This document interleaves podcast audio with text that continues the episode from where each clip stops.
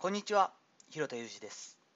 スポーツトレーナーとしてアスリートスポーツ現場でトレーニング指導をしたり、スポーツ施設や現場のディレクションをしたり、トレーニングやトレーナーの働き方について情報発信をしたりしています。最初に告知をします。今年のですね、10月8日、9日、両日ですが、私は2日目に、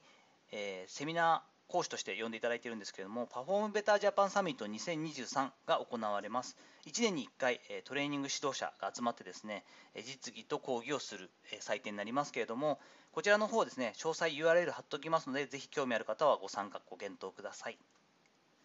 本日は地域やその土地が持つ雰囲気を感じようというお話をしていきます。先月ですが、有識者委員会のお仕事をいただき、そこにまあ、かっこつけてというかですね、そこをまあ日帰りで行ける仕事だったんですが、妻とへのまあ医療旅行みたいなものも兼ねてですね、岩手県で2泊3日してきました。1日目泊まったのは盛岡市、2日目は一関市になるわけですけれども、現地に赴いての空気感っていうのはですね、なんとなくですけれども、長野県の安曇野市とかが私たちは好きなんですけれども、似てるねなんて話をして、個人的にはとても雰囲気があった場所でした。市内のね、盛岡市内だったり、ちょっとその近郊と市っていうのは、すごく雰囲気があの自分の性に合うっていう感じがするんですよね。こういった感覚はいろんな地域に行き、歩いたり感じないと出てこない気がするんですよね。感覚そのものがなかなかこう、水が合うというか、空気が合うというか、雰囲気が合うというか、そういったのはなかなか難しいのかなと思ったりしています。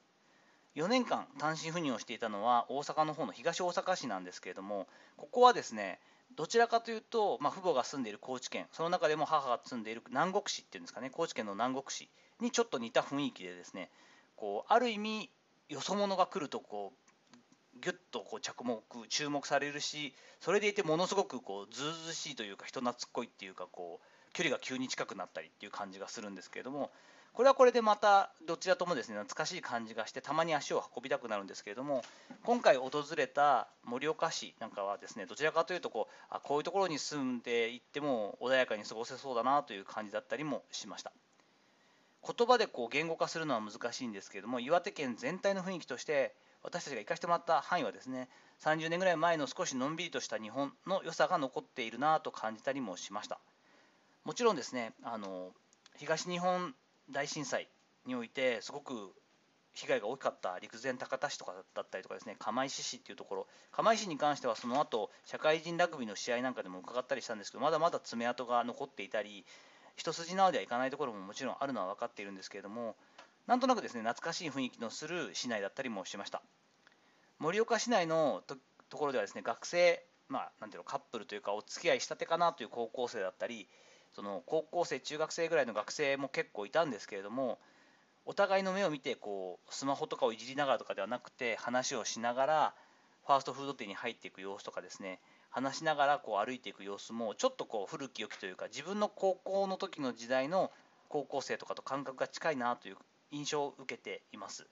そしてですね一ノ関駅に向かう JR の東北本線。利用したんですけれども、まあ、そもそもですねやっぱこう結構盛岡市からだからそんなに考えてなかったんですけど週末結構観光が盛んな場所でもあるにもかかわらず基本は1時間に1本ぐらいしか電車がないんですよね。しかもその1本の電車が2両編成のワンマン運転ということで結構ぎっしり乗る。その上でほとんどの駅はですね降りるところは当然こう、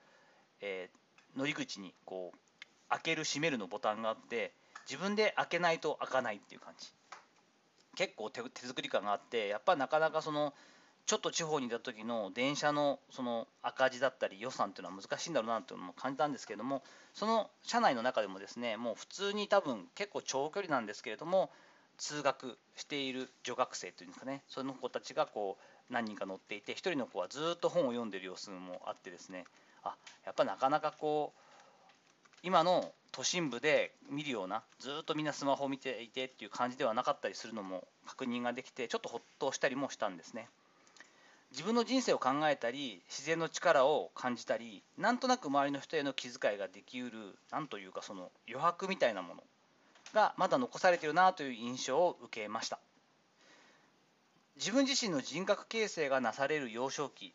その中でこんな雰囲気の中で育っていくと今やはりこうメジャーリーグで活躍している菊池雄星投手や大谷翔平選手っていうのが有名というかですね岩手県出身としてはこうクローズアップされますけれども彼らは本当に他者への敬意を忘れずに怒ったところがない好青年ですよね。アスリートでかつ傲慢な感じがない好青年に育つっていうのはやはりこういう岩手県が持っている土壌というか雰囲気というか文化というかそういったものがこう育んでいる部分もあるのかなと納得できる気がしたりしました。子育てや教育において地域やその土地が醸し出す雰囲気や文化が自分たちであったりそして子どもたちにとって心地いいものかどうかというのを考えるってことはものすごく重要だと思っています。そのためにも旅行でいいからできるだけたくさんの場所に赴いて生の一時情報を感じる機会。これをたくさん持ちたいし自分の子供たちにも持たせてあげたいななんてことを感じながら帰ってくる旅行となりました。さていかがだったでしょうか？本日は地域やその土地が持つ雰囲気を感じようというタイトルでですねあの岩手県の行った時の雰囲気があなんとなく長野に似てるねなんていう感じで自分の性に合ったなっていうところもあってちょっと深掘りする回とさせていただきました本日の話のご意見やご感想などあればレター機能を使ったりコメント欄にお願いいたしますいいねやコメントも引き続きお待ちしております。どうぞよろしくお願いいたします。本日も最後までお聴きいただきありがとうございました。この後も充実した時間をお過ごしください。それではまたお会いしましょう。広田裕二でした。